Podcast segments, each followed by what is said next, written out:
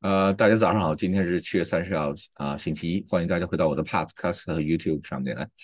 啊，今天早上，昨天晚上收到法庭通知，要求我今天七点钟早上七点钟上庭啊，当时很纳闷，现在为什么法官现在变得这么勤劳，早上七点就要上庭，可是又又不敢不来啊，所以大清早上起了个大早，穿的整整齐齐的等着法官，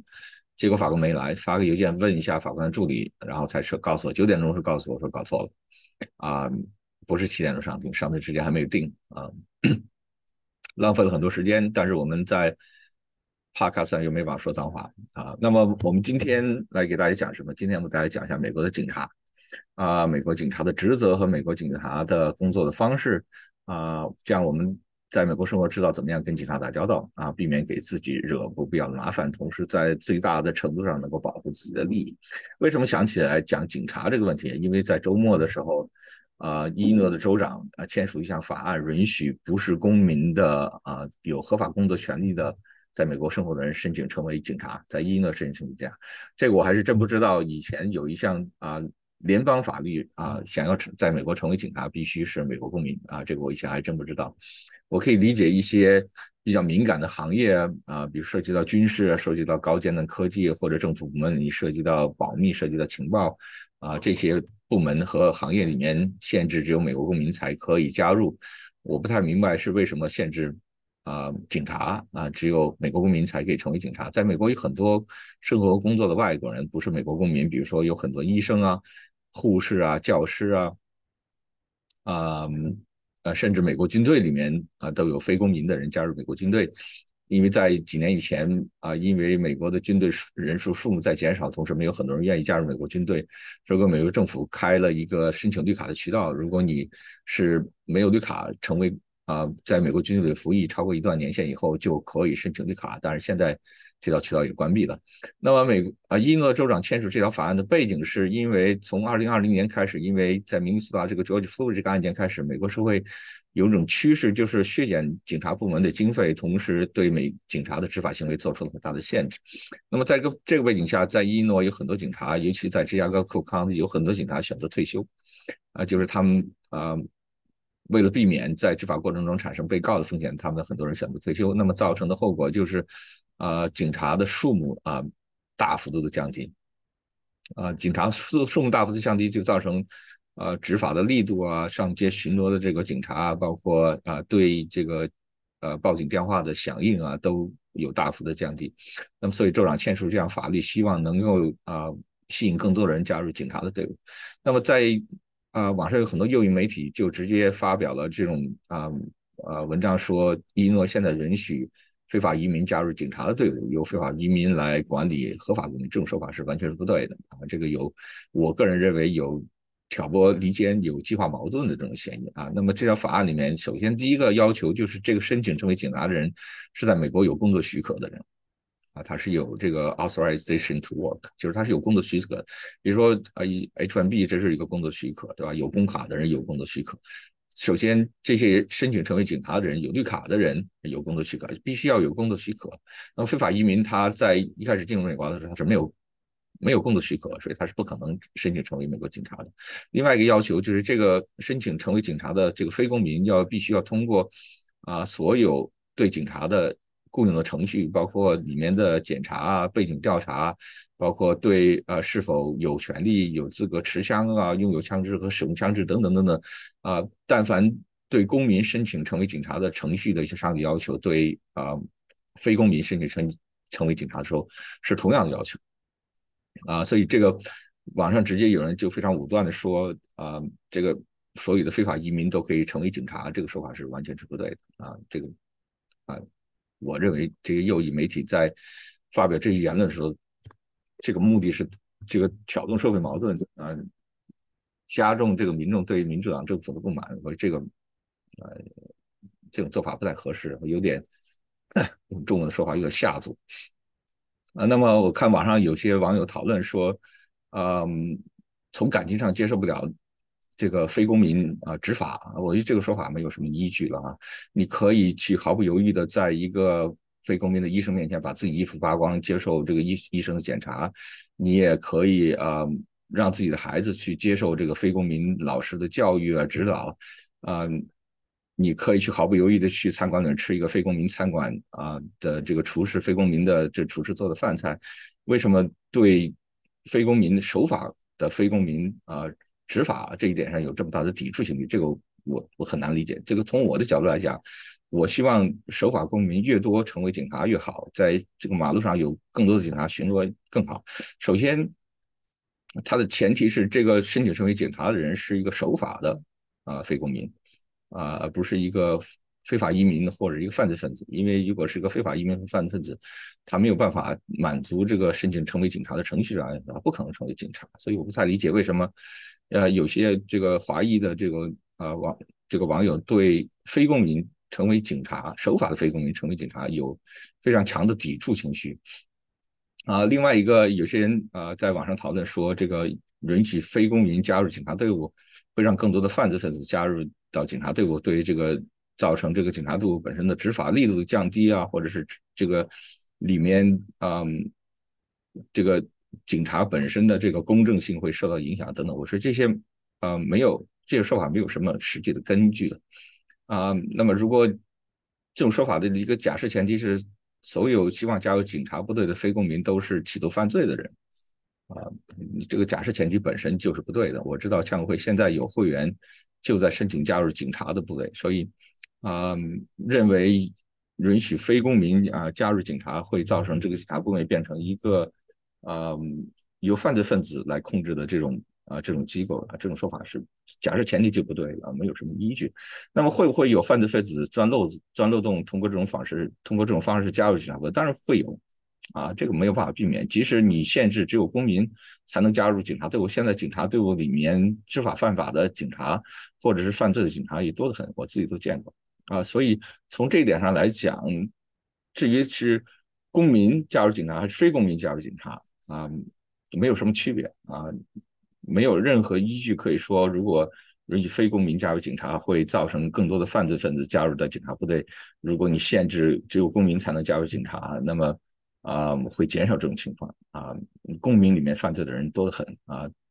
公民成为警察以后，加入成为犯罪分子的人也多得很啊。所以这点说法也是没有依据的。另外还有人说，呃，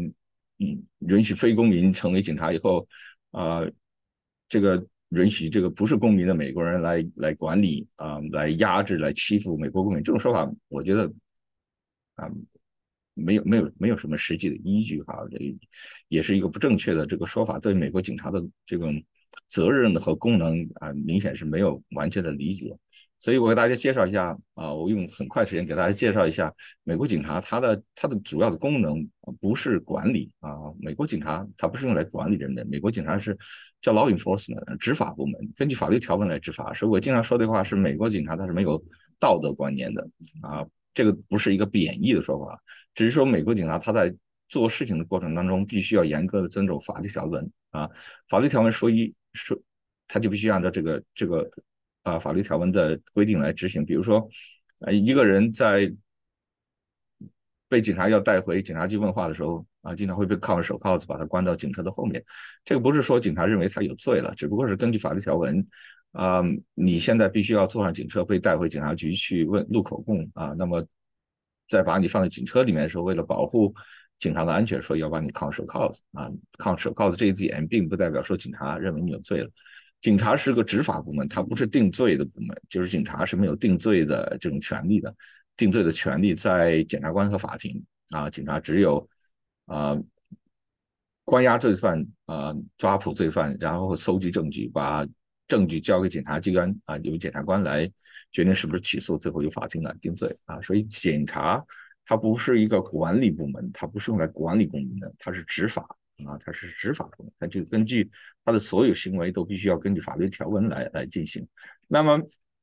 我们在美国生活需要记住几个方面，就是避免啊给自己造成不必要麻烦。第一个，美国警察的执法方式是暴力执法。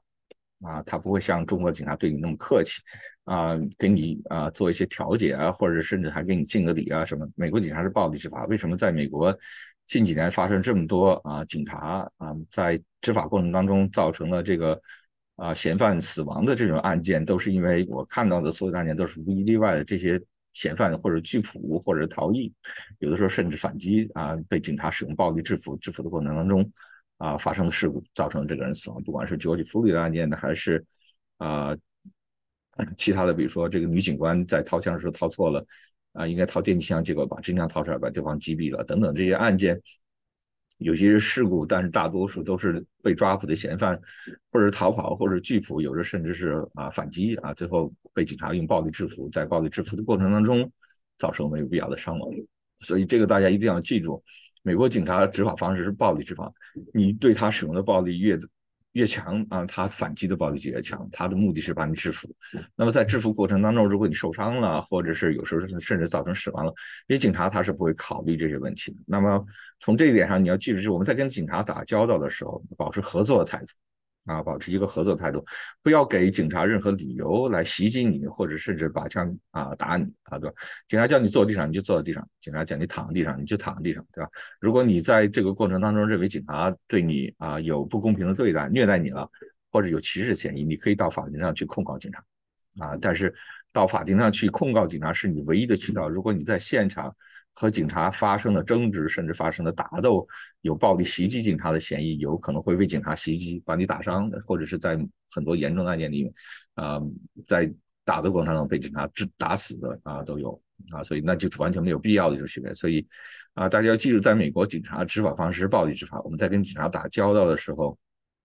啊，保持合作的态度，啊，不要给警察任何理由使用暴力来袭击你这是第一个。第二个，大家要记住，美国警察啊，在跟你谈话的时候，他是允许说谎的。啊，这个有的时候有，你可以看到一些啊，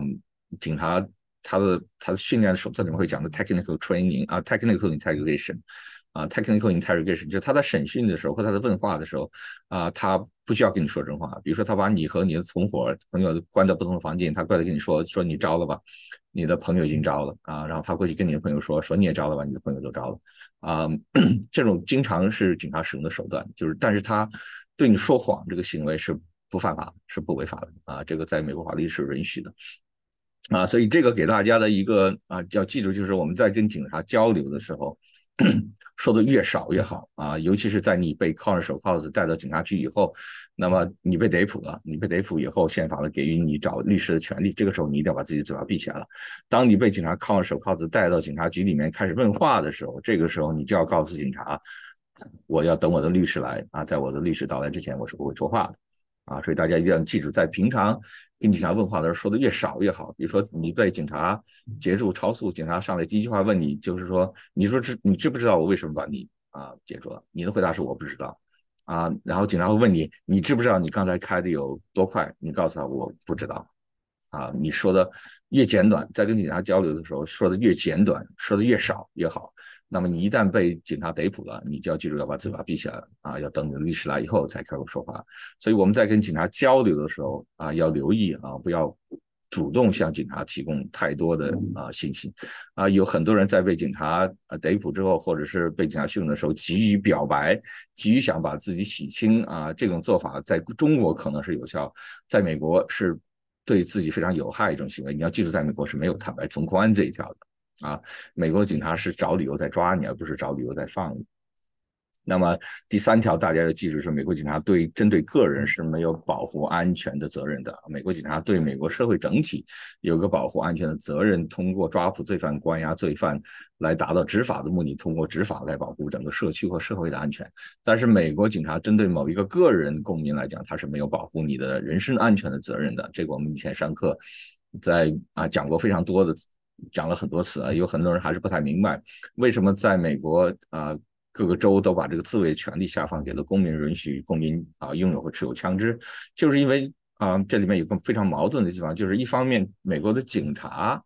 啊对公民是没有保护个人安全的责任，同时如果政府还不允许公民自己保护自己啊，那么就产生一个矛盾，那么公民是不是就要束手待毙啊？所以在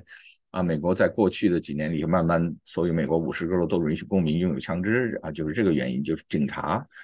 美国法庭通过一系列案件判决，已经非常清楚认定，美国的警察对公民个人是没有保护的责任啊。那么，保护你个人的生命安全，保护你家人生命安全的责任，就完全是在你自己的身上啊，所以这个是啊非常简短给大家介介绍一下美国警察他的责任是什么样子。我们在跟美国警察打交道的时候需要注意的